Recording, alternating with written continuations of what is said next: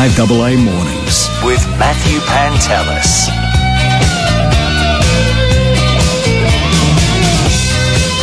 Nine news on 5AA coming up in around 24 minutes time. But uh, as we do on a Monday morning here on 5AA, state of our state.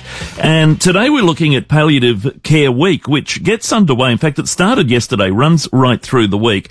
Uh, on the line, we've got Dr. Peter Allcroft, who is Senior Staff Specialist at the Southern Adelaide Palliative Services as part of the local health network. And here in the studio, Kathryn Hourigan, who is a co-lead of the statewide palliative care clinical network. Good morning to you both.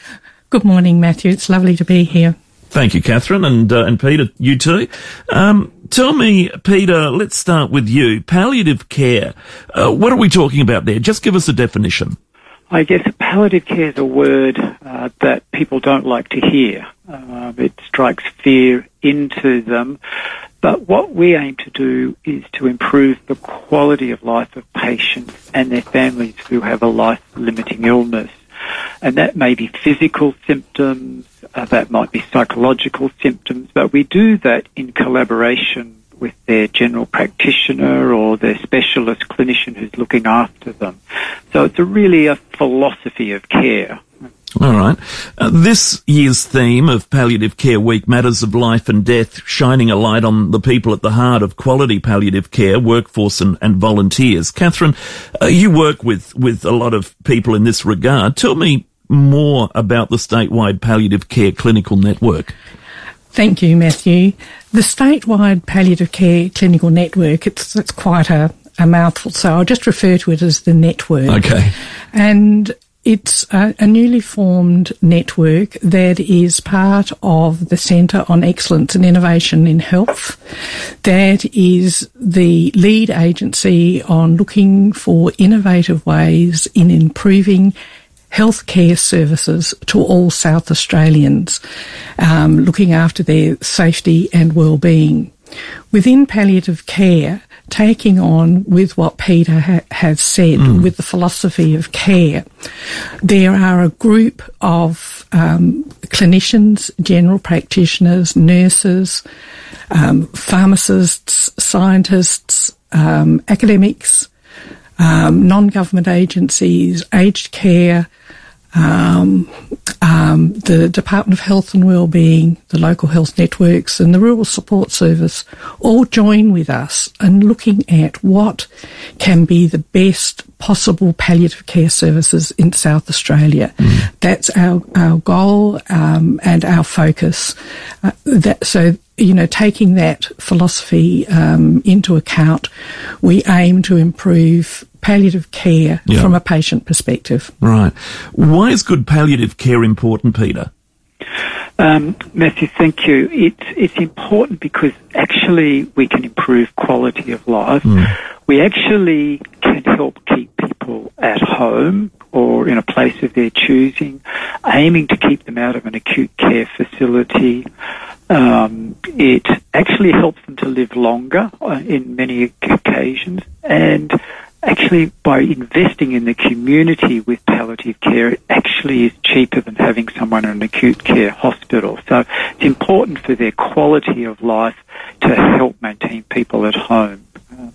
Yeah, so obviously being in, in their home, uh, surrounded by the space they, they know and uh, love and people around them too, uh, very important, Peter. They are mm. really important aspects of how it is to die mm. well. And uh, the way that someone dies leaves that legacy. And so by being involved with the palliative care team, we actually look after not just the patient, but their caregivers as well. Yeah. And sometimes as the, someone's illness progresses, whilst we might say, I want to die at home, as things change, they actually say, I'd like to be in the hospice. That's mm. a safe space for me. And that's still a good marker of an outcome because that's where they wish to be when they died. Yeah, yeah. Kathryn, what are some of the key work the network's been involved in with palliative care? Palliative care. Yeah. Um, I've been the consumer representative within palliative care, so it's been uh, a new voice uh, within the network mm. and focusing in on again the patient perspective. Um, over the um, um, last several years, they developed a strategic framework tr- identifying where the growth within palliative care will come. We've got an ageing population, uh, and also medical care is just so good. Um, people are living for longer periods of time as well, but you may be living with a life limiting illness at some point um, in that journey as well. So focusing in on on the increasing numbers needing palliative care, um, work has been undertaken with that. Looking at um, the increase of nurse, nursing within our rural communities, so we can increase equity of, of care within the rural communities. That was a government um, commitment, and seven palliative care nurses have been appointed within the rural rural community. And of course, there's lots more that can mm. be done, um, but we're actively working in um, this field.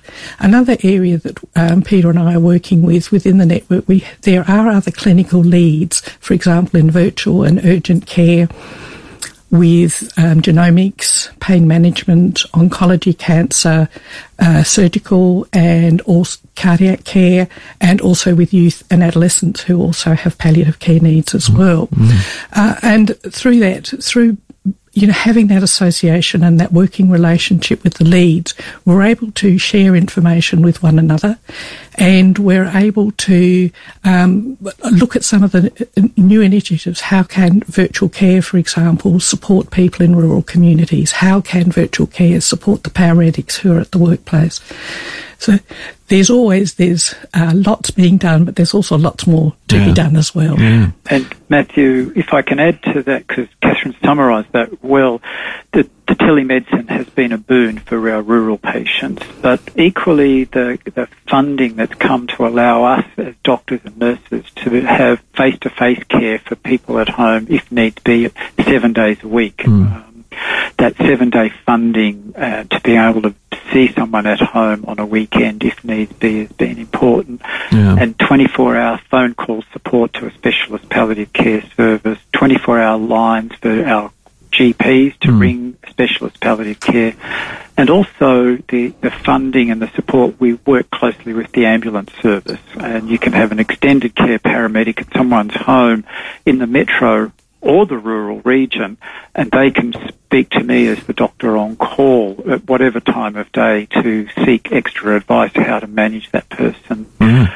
And more recently, some funding for community pharmacists and end of life care and supply of those routine medications that are sometimes a bit hard to get after hours. So there's a, there's lots going and there's still more to be done. Peter, if, if someone has a life threatening illness and they're exploring options or, or a relative, where can they go?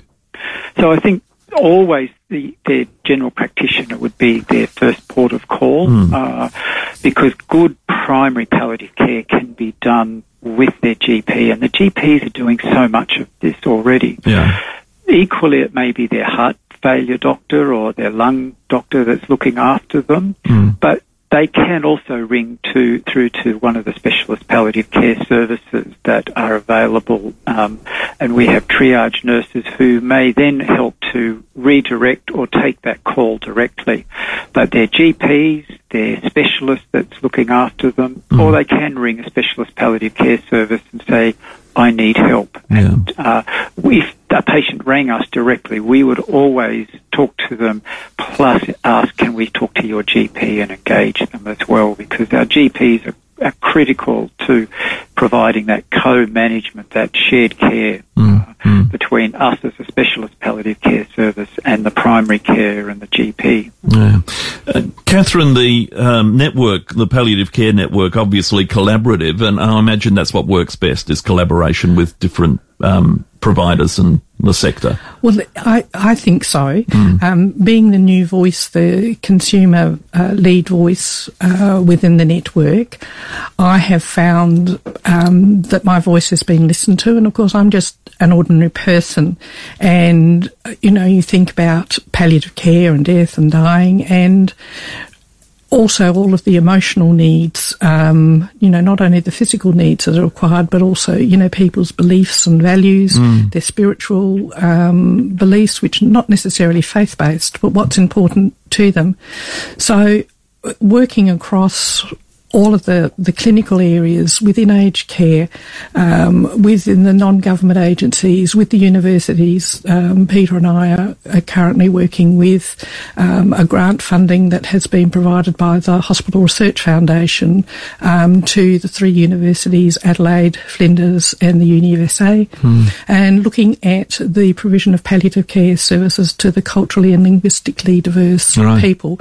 So we're, we're working across disciplined, all people sort of having a similar pa- passion and a similar drive yeah. to ensure that palliative care services reach out. So yes, I think collaboration has been fundamentally important and I feel that my voice has been really valued and respected and they've mm. spoken to me in a way you know, medical language, um, you know, they can have, um, what would you say, their, um, well, it's it, its own language, and you can feel very alienated if you don't mm. really understand what's happening. And so they've managed to always um, describe things to me in a way that a layperson can understand. And I've observed not only that respect towards me, but to one another yeah. as well within the workplace, caring and supporting one another. That's great. P- Peter, can I just ask you, and, and I would, I have no perspective on this whatsoever, but you, uh, in, in helping people and working closely with people who are dying, what matters most to them at that stage? Uh, it, it, obviously is very personal to each person, but if mm. you looked at as a group, the things that are important is to have choice, to have information, to to have people around you that you uh, are important, be that your friends, your family, your your children, yeah. to have clinicians, nurses, and doctors that you have trust and faith in, yeah. and those are all existential type concerns. But then also to have physical symptoms relieved. That mm. could be breathlessness, that could be pain, uh, but uh, really having in information, having people around you that are important, mm. and being in a place of your choosing are the real features that might help someone die well. What do people fear most, Kathryn, in your experience about dying? Well, I think for me, it's the unknown. Mm. And within our uh, culture, death and dying is not something that is really spoken about yeah. freely. It's a really it's a taboo topic. Mm-hmm. And I think you know, we can go through life thinking, well, that's not going to happen to me or to my loved ones. Thank you very much. You know, it'll be other people, but surely as um, night follows day, mm. we will all face death at some point in time. Yeah. And so I think actually uh, the first thing is actually to open up the conversation about death and dying to uh, try and overcome the fear and the barrier mm. of that. Mm. From a planning point of view, I think it's a way of relieving some of the anxiety about dying is to actually develop what they call an advanced care directive, right. where people can uh, write and express their wishes, their medical care that they would like to receive, mm. living arrangements, nominating one or two trusted people who can be your voice should you not be able to do so yeah. at the end. So they're, they're the um, um, you know, the more if you've got time to prepare and plan uh, with that. Uh, and then, of course, Peter, then I'll ask him to speak to actually the fear of dying. I have asked him that question mm. myself because I was curious at, um, at some point, you know, yeah. wanting to know what that process was. And I think he, he, he gave a beautiful explanation to me. Yeah. And so I think rather than me right. rehashing what he Peter? said, Peter, I wonder if you could do that. I can do. Thanks, Kathryn. I guess one of the things people ask, how do I die? What happens? And a lot of it is really like their battery just running out of strength. Little bit by little bit, increasingly becoming more tired, more sleepy, uh, less interested in what's going on, not hungry, not chasing food. They lose their appetite, mm. sleep more, they might awake and see, oh, you know, my children are here, but then drift off, comfortable knowing that people are there. So mm-hmm. it's really a process of slowing down, everything just being more tired, be that physical or mental tiredness. Mm. And what we do as a palliative care team, our doctors, our nurses will provide that support, be that physical or spiritual, to help go that journey to be present with you while that's happening. Mm. And many times that's happening at home uh, for many of our patients, but that might be in the hospice or in an acute hospital setting as well. Yeah, there we are. All right. I need to take a break. Stay with us. We're talking about palliative care. It is palliative care week this week. Dr. Peter Allcroft on the line, who is uh, with the uh, senior staff specialist at Southern Adelaide Palliative Services, and also in the studio, Kathryn Hourigan, a consumer advocate and community leader with a passion for improving healthcare. We'll be back with both right after these words. Want to win a thousand bucks for your footy club? Why not? All season we're looking for Adelaide Footy League sharpshooters to take on 5AA's Kick for Cash. Across the year, as part of Nine News Live at your club, we'll head out to a bunch of clubs, give some lucky kickers the chance to play for the cash. And if they can slot one into our wheelie bin, they'll score their club a cool thousand bucks. So make sure you listen to us from 4pm weeknights to find out where we are heading each Thursday night. Looking for your footy fix? Then get out and support your local team in the Adelaide Footy League, strengthening communities through footy. Hi, Callum Hand here, Ambassador for Pick a Local Pick SA. South Australian citrus is now in season. Riverland grown mandarins, oranges, limes, lemons, all bursting with flavour and can be found in your local fruit and veg store right now. Or why not try something new this season and grab a Tangelo, Cara Cara or Blood Orange. Support our local growers and shop in stores displaying the red Pick a Local Pick SA sign. And follow us on Facebook for inspiration, recipes and more ways to enjoy South Australian grown. Now you'd think that you can rely on a pest inspector to find and remove pests. Absolutely. They'd have to be able to find them and kill them. Well, unfortunately, there are some pest inspectors that can identify them, but they have to fob you off to another guy to kill them. Not so at Pest Inspect Australia. Pest Inspect Australia are not only licensed to carry out pest inspections, they can take care of all your pest control needs. They're licensed to find them and kill them. Go to pestinspectaustralia.com.au. Over 60,000 Adelaide homes have said yes to saving money on their energy bills with Yes, your Energy Saving Solutions. Y-E-S-S. What is keeping you? If you're hoping to save money on heating this winter, Your Energy Saving Solutions can connect you with the SA government initiative called REPS. You might be eligible for a 2.6 kilowatt Rinnai system, fully installed for only $699. Yes, $699. Did you know you might be eligible for a rebate on a new appliance like a dryer or a fridge? Just visit the Yes website for a list of appliances and the size of the cashback available. Even businesses can save with Yes, with rebates available on LED lighting upgrades for as little as $33. For T's and C's on this unbeatable offer from Your Energy Saving Solutions. Go to yes.net.au. That's Y-E-S-S dot net dot au.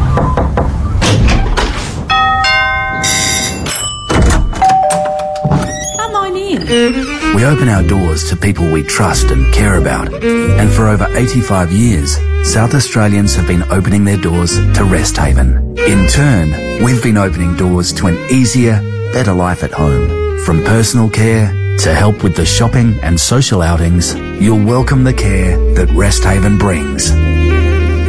Breaking news at Beaumont's, Australia's newest range of hard flooring has arrived. Luxury vinyl, heavenly hybrid, stunning laminate and engineered timber. And right now, buy five square metres and get the next one free. For all your flooring needs, you'll be happy you chose Beaumont's. Beaumont's. Hey Siri. Magain. Of course, Magain. Where should I get my hair done for Mum's birthday? Easy. Studio 807 on Marion Road do stunning hair extensions. Sounds amazing. Yep. And grab your flat white at the Gooby Goose at Happy Valley. Oh, good call. Oh, and don't forget the Fleurieu milk from Ruggy's Foodland in Brighton. Always looking after me, Magain. Magain, massive supporters of local. No wonder everywhere you look there's a sign popping up saying, sold by Magain again. Matthew Pantelis on 5AA Mornings. Almost 15 degrees in the city, five minutes to 12 o'clock. Dr. Peter Allcroft uh, on the line, and uh, with him is Kathryn Hourigan in the studio. We're talking palliative care. It is Palliative Care Week. I, I might just throw this out to both of you.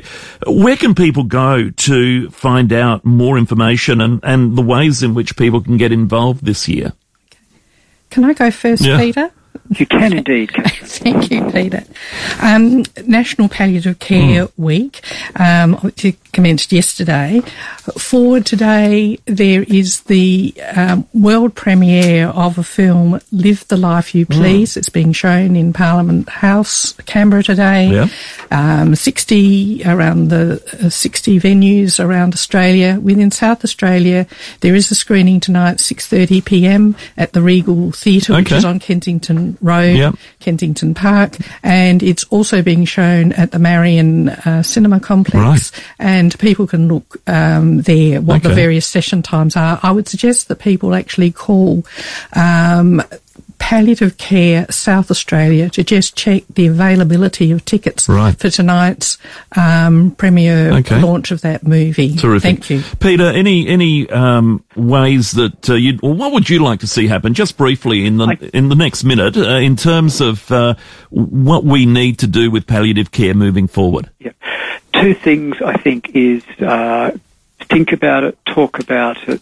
Don't be afraid to raise it this week and use this week to reflect uh, and pause and think about the patients, the families that we uh, help to look after, and the healthcare professionals that have the courage and the compassion to do this work.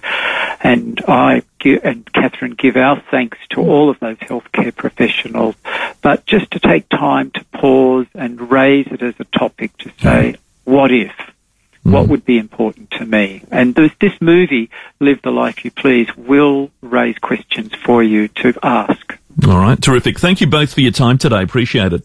it's a pleasure. Thank you, Dr. Peter Allcroft there from uh, the, the Southern Adelaide Palliative Services and uh, Kathryn Hourigan, co-lead statewide palliative care clinical network. That is it for me today. Thank you, Tammy. Thank you, everyone. Catch you tomorrow at nine.